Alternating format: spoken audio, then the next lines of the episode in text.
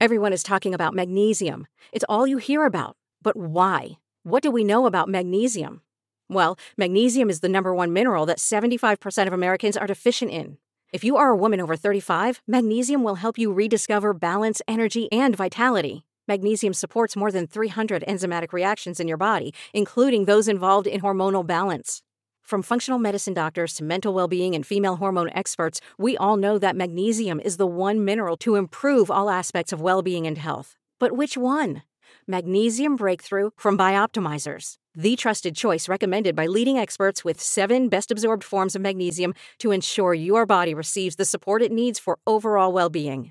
Go to bioptimizers.com slash balance today and use code BALANCE10 for 10% off. Support your journey to wellness at B-I-O-P-T-I-M-I-Z-E-R-S dot com forward slash balance. Magnesium Breakthrough from Bioptimizers, your foundation to optimal health and vitality. Hey everyone, and welcome back to Big Mad True Crime, where we get big mad over true crime. I'm your host, Heather Ashley, and today's case is out of Canada and one that had plot twist after plot twist after plot twist. Small talk sucks, so let's dive in.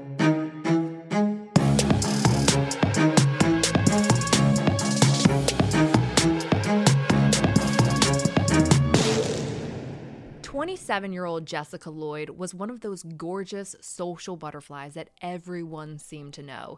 And one way or another, you met her and you loved her. She was just fun to be around, and she made friends everywhere she went, and she kept them. And she wasn't one of those people who got too busy to feed her relationships. Whether it was her friends or her family, she was the one person that everyone could always count on. If you called, she answered. If you texted, she texted back. And that's exactly what she did on Thursday, January 28th of 2010. At 10:36 p.m., she texted a friend and as far as anyone else knew, she went to bed so that she could be at work bright and early the next morning. But the following morning on Friday, she didn't show up. She was a no call, no show, and that was so out of the norm for her that her coworkers knew something was up. They all tried calling and texting her to make sure she was okay, hoping that she wasn't sick or that she hadn't gotten into an accident on her way to work, but all of their calls went unanswered and none of their texts were responded to, which only fueled their concerns that something was wrong. When no one could get a hold of Jessica, they called her mom, and her mom went right into Mama Bear mode. She headed over to Jessica's apartment in North Belleville, Ontario, near Kingston, and her car was in the parking lot. Okay, so maybe she's home, maybe everything's fine, maybe she forgot to charge her phone and it died and she accidentally slept in, maybe she's just sick. Her mom knocked on the door, but there was no answer, so she let herself in. And inside of Jessica's apartment was like a ghost town. Everything was there her keys, her purse, her wallet, even her glasses were there. But Jessica wasn't. It was as if she had just been going about her normal life and disappeared. It was clear to Jessica's mom that her daughter didn't just leave on her own accord because, frankly, you'd want to lock your door behind you, but that's hard to do without your keys. You'd want to take your car because you won't get far without it, but again, her car was there and her keys were still inside the apartment. You'd want to take your wallet, you know, for literally everything ever, but alas, that was left behind too. So her mom wasted zero time and reported Jessica missing. Now, usually when we cover missing persons cases, we hear about a lull in police or community activity, especially when it involves an adult. You hear that adults are allowed to go missing, or maybe she just left for a second, but she'll be back. So just wait a little while and let us know if you hear from her. But that's not how this one went. When Jessica was reported missing, the community and law enforcement hit the ground running. That very afternoon, missing persons flyers had already been printed out and put up all around town. A Find Jessica Facebook group had been created, and the Belleville Police Department had a tactical team and an ATV team out searching the immediate area surrounding Jessica's apartment. They search all day Friday, but they don't find Jessica. By Saturday, it wasn't just the community and the Belleville Police Department searching for her. Less than 48 hours after Jessica was reported missing, the Belleville Police Department, the Rawdon Police Department, the Stirling Police Department, the Ontario Provincial Police, and Trenton CFB had all teamed up together to search for Jessica. For those of you unfamiliar with Canada, the Trenton CFB is the equivalent of a U.S. Air Force base, and they had volunteered to do low flying aerial searches to see if they could find any traces of her. The freaking Canadian military had been called in. This search was coordinated, meticulous, and unrelenting, but by Saturday night, there were still absolutely no signs of Jessica. The search continues on Sunday, and Belleville authorities start conducting interviews with friends and family to see if anyone might have any insight into where she might have gone, anyone she might have been hanging out with or talking to recently, or if they had any suspicions as to what might have happened to her, but there's nothing. No one can think of any reason she would have left, or if she was abducted, who would have done it. Everyone is at a complete loss. This case gets massive amounts of attention, with all the different departments pitching in, including the Canadian military. Everyone is talking about it.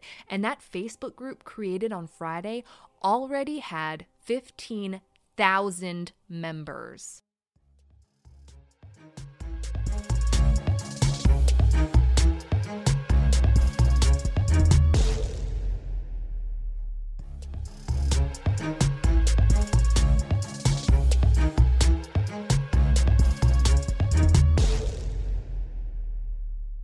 Come Monday morning, all ground and aerial searches are completely halted. They found something. They won't say what it is, but it's something. And they shift their focus from outside to inside Jessica's apartment and go through it with a fine tooth comb. On Tuesday, February 2nd, locals notice a heavy police presence off of Highway 15 near Puzzle Lake Park, and it's not long before word gets out that a body has been found in an embankment. Everyone holds their breath waiting for news, wondering if this is Jessica. Their heads are spinning and the wait is excruciating. But in the off chance it's not her, they don't want to waste any precious minutes not continuing their search, so they continue to work through the wait. They print out 500 car decals with her missing persons information on it and hand them out to family and friends and anyone willing to put them on their vehicles. A large tractor trailer is even seen parked on the side of Highway 401 with a massive sign on it displaying all the details of Jessica's disappearance, so big that no one driving down 401 could miss it if they tried. That night is long. The time feels like it could go backwards if it wasn't standing still. Friends, family, the community, everyone are all still wondering was the body found in the embankment Jessica's? The following morning, they get the news. The body found in the embankment was of a male victim. It was not Jessica. While they're gutted for the family of the victim, there's a sense of relief that Jessica may still be alive, that they might still be able to find her, and her family is optimistic. But later that day, something uncharacteristic happens. Generally, we see police telling communities not to be concerned, that this crime or that crime is an isolated incident and they don't need to be worried about their own safety, but that's not what happens here. On February 3rd, authorities release a statement, or warning, I should say. They tell all women in the area who live alone to lock their doors, lock their windows, change their routines, and not to go out alone. All of a sudden, it becomes eerily clear that Jessica's case might not just be Jessica's case. Maybe all those departments came together because her disappearance matched crimes in their jurisdictions. When the police tell you it's time to panic, it's time to fucking panic. The following day, those fears are all confirmed. Mix 97 quotes Sergeant Christine Ray as saying, The OPP are considering the possibility that the disappearance of Jessica Lloyd of Belleville could be connected to crimes involving women in the Quinte area. They include the unsolved murder in late November of Marie France Comeau of Brighton, who was found murdered inside her home in November of 2019, and assaults on two women by someone who broke into their homes in Tweed last September.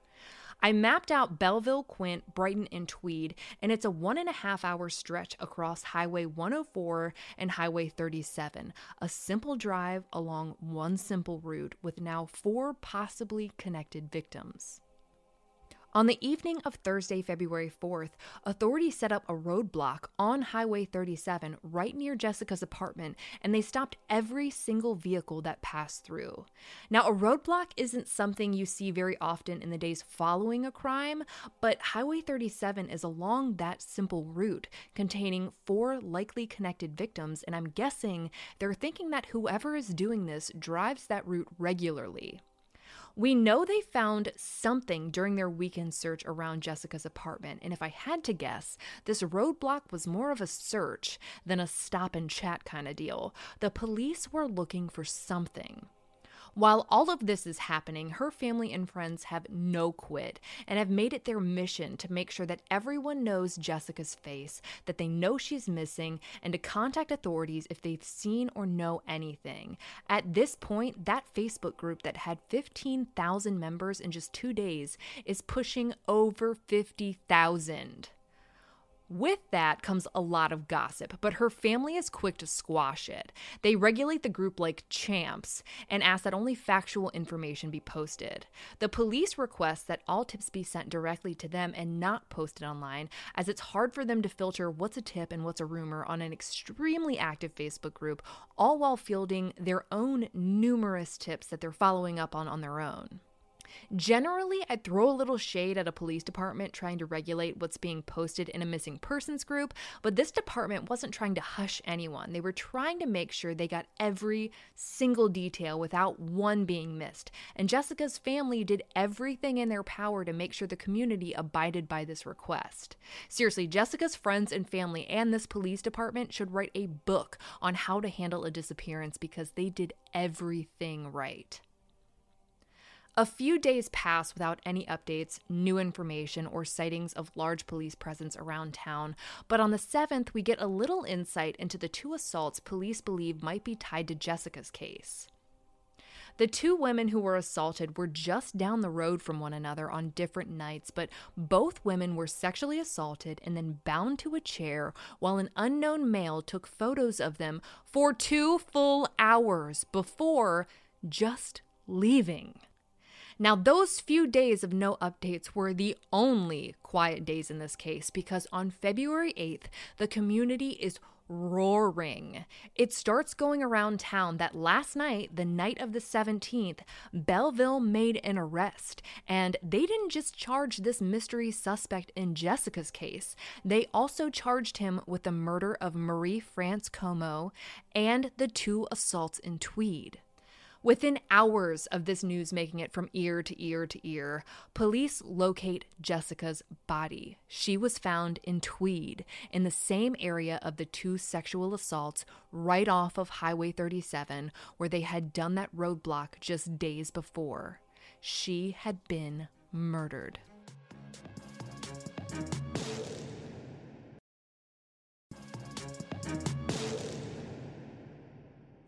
The community wants answers. They've been invested in this case from hour one, and with 50,000 plus eyes everywhere, it doesn't take long for them to notice an OPP crime lab set up at 62 Cozy Cove Lane.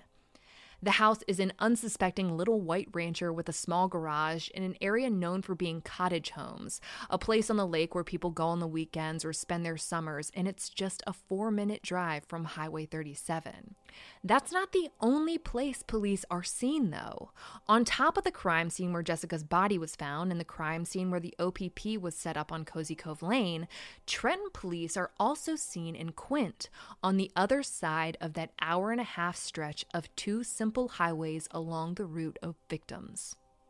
Everyone is on pins and needles waiting for any update, any answers, and the police have a press conference scheduled for 1 p.m. I couldn't wait for the press conference updates while doing my research, so I did a quick background check on the address on Cozy Cove Lane, and the male registered as living there was a man named Russell Williams, and nailed it. Before the press conference could even begin, locals catch the provincial police combing through the home of, wait for it, CFB Trenton's base fucking commander, Russell effing Williams. That's correct. The base commander for the same people who were assisting in the aerial search of Jessica Lloyd, the base commander for the base that murdered Marie France Comeau was stationed at when she was murdered. In fact, she was in the same 437 Transition Squadron as Russell Williams. According to military members who were under his command, Russell Williams would have been the one to approve that aerial search for Jessica. He also would have known that they weren't going to find her where they were looking. The route from Cozy Cove Lane to CFB Trenton is a straight shot down Highway 37 and Highway 401. Every suspected victim lived along this route. The wait for that 1 p.m. press conference feels like it takes forever, but when it finally happens, all the puzzle pieces are confirmed. They announced that during their ground search around Jessica's home, they found something that prompted that roadblock on the night of the 4th. During their roadblock, military officer Russell Williams came on their radar. It's mentioned that his body language and demeanor were just some of the factors that made them hone in on him, but what really caught their attention were his extremely unique tire treads. Tire treads that matched some left in the snow at Jessica's apartment complex. They list Russell's charges as two counts of first degree murder, two counts of forcible confinement, two counts of breaking and entering, and sexual assault. Authorities also give details on the exact location of where Jessica's body was recovered, and it was right off of Cary Road, just a 14 minute drive from Russell's Cozy Cove cottage. We learn that Russell is married with no kids and that his wife was out of town renovating one of their other homes at the time of Jessica's murder, but she was present at the time of Russell's arrest. She's since taken a leave from her job at the Heart and Stroke Foundation of Canada, and frankly, all signs point to her having absolutely no idea that her husband was a serial predator. Jessica's body has been sent out for an autopsy to confirm a cause of death, and in the meantime, the Vancouver Sun reports that agencies around Canada are now investigating all cold cases from every single military posting that Russell has ever been stationed at in his 23 years in the military, including their surrounding areas. From what I could find, it looks like he's been stationed in Nova Scotia, Ottawa, Ontario, Quebec, Manitoba, even Dubai, and had most recently been stationed in Trenton, Ontario. So it looks like they're going to be pretty busy. Russell was assigned to his most recent base, CFB Trenton, in July of 2009. Just two months later, in September of 2009, is when those two home invasions and sexual assaults took place. Two months after that, it escalated and Marie France Comeau was found murdered in her home. And just two months after that, Jessica Lloyd was killed. Judging by his intense activity in the very few months he'd been stationed in Trenton, I have a feeling all of this is just the tip of the iceberg.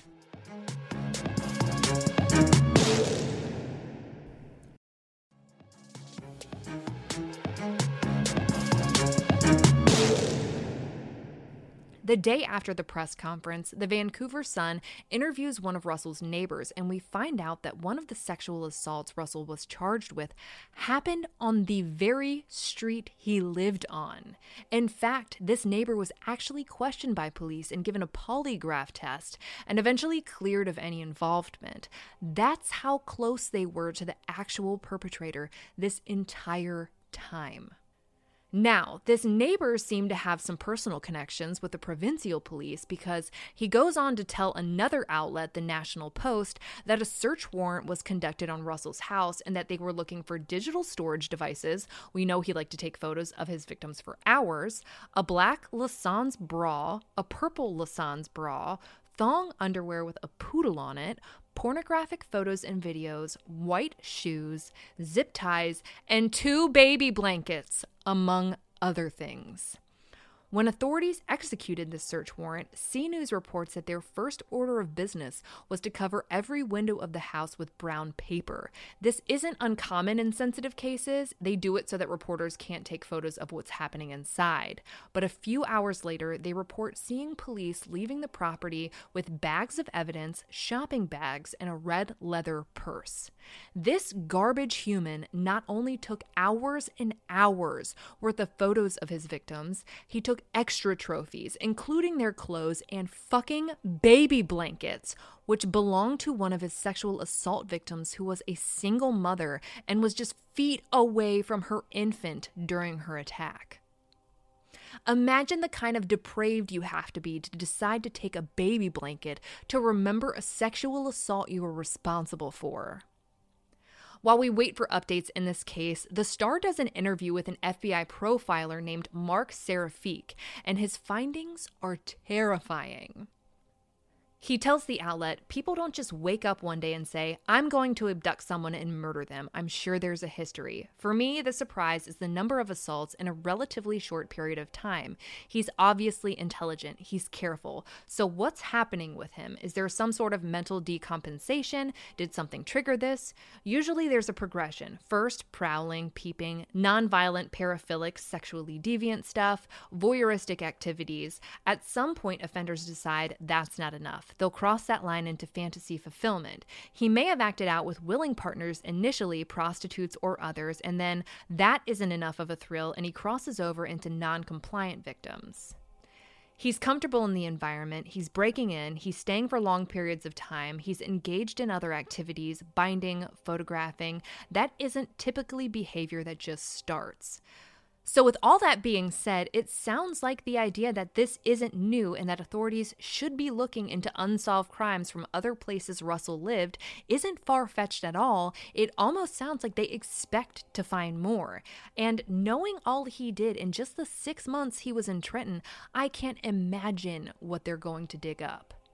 The profiler goes on to give some advice as to what crimes to look at considering the natural progression of a serial offender and says, I would be looking for cases where we tend to see sexual components that aren't necessarily seen as sex crimes. For instance, nighttime burglaries where someone's house is broken into but nothing is stolen, or fetish type burglaries where they're taking clothing.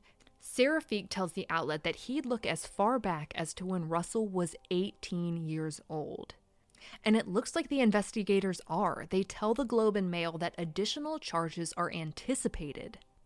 Everyone who knew and worked with Russell described him as quiet, pleasant, hardworking, and said that he pretty much kept to himself. The consensus was that he knew a lot of people, but not a lot of people knew him. He was just a guy they worked with who seemed nice enough and didn't seem particularly spectacular for any reason. People were shocked when they found out it was him, but not in the there's no way he did this kind of way. They were just surprised that it was the quiet, successful guy, and it seems to everyone that that's probably how he managed to get away with it for so long. Just how long that is, we don't quite know yet. With Russell in jail, his victims feel more comfortable sharing the details of their assaults, and it's creepier than you could ever imagine.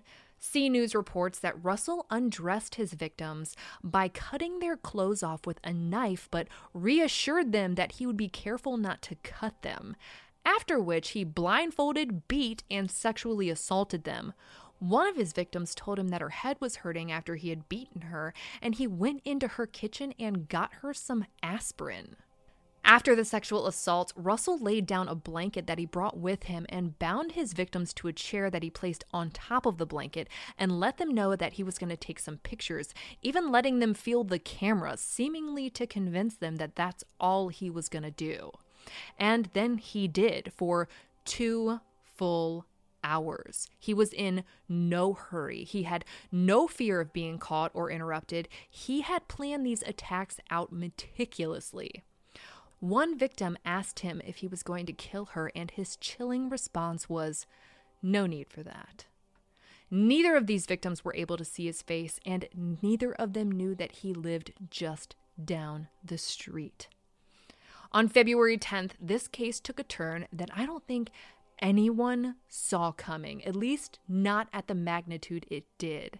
The Globe and Mail gets access to information about the night Russell was taken into police custody and the interview that led into the following morning. And it turns out that when they finally confronted him with his crimes, Russell didn't deny anything. In fact, he matter of factly confessed to every single one of his crimes. He confessed to the murder of Jessica Lloyd and led them to where he had dumped her body. He confessed to the murder of Marie France Comeau. He confessed to both of the sexual assaults in September, and he confessed to four dozen lingerie fueled break ins. Let me repeat that. Officer Russell Williams confessed to breaking and entering into 48 homes in an effort to steal their underwear. What started out as one missing person turned into a murder, which turned into two murders. That turned into two murders and two sexual assaults, and it has now spanned into two murders, two sexual assaults, and 48 break ins. That FBI profiler could not have been more right.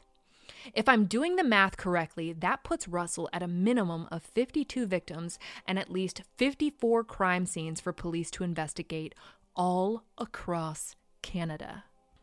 Next week, we will dive headfirst into the continued investigation of military officer, serial predator, and murderer, Russell Williams, and you'll learn just how depraved and calculated this monster is.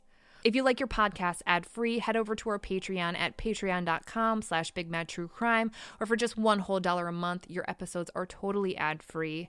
If you need more episodes in your life, for just $5 a month, you get a bonus episode on the first Monday of every month. All your episodes are ad-free, and you'll also receive a forever discount code for all Big Mad True Crime merch.